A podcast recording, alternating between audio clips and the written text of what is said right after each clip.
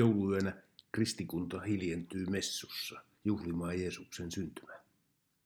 Messun merkityksestä joulussa kertoo esimerkiksi se, että englannin kielellä joulu on Christmas, eli Kristusmessu, Christ Mass.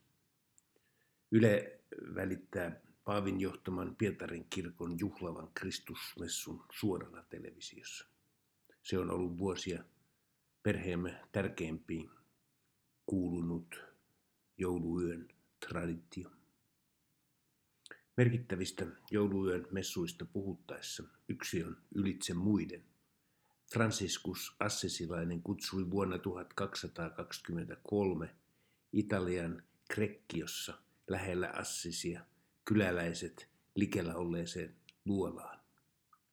Sinne oli messua varten luotu seimikuvaelma, josta nykyiset jouluseimet ovat saaneet alkunsa.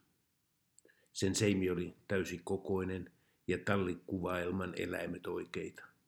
Pyhän perheen esittäjiä ei ollut. Jeesus nukkea ei tarvittu, sillä Fransiskuksen mukaan köyhät näkevät Kristuksen missä tahansa. Seimiasetelmat levisivät nopeasti ympäri katolisen maailman. Suomessa uskonpuhdistus hidasti seimikulttuuria, mutta seimet tulivat tännekin joskus 1800-luvun lopulla. Franciscus sai idean käytyään Egyptissä epäonnistuneet rauhanneuvottelut ristiretkien verilöylyjen lopettamiseksi. Paluumatkalla hän vieraili Betlehemissä.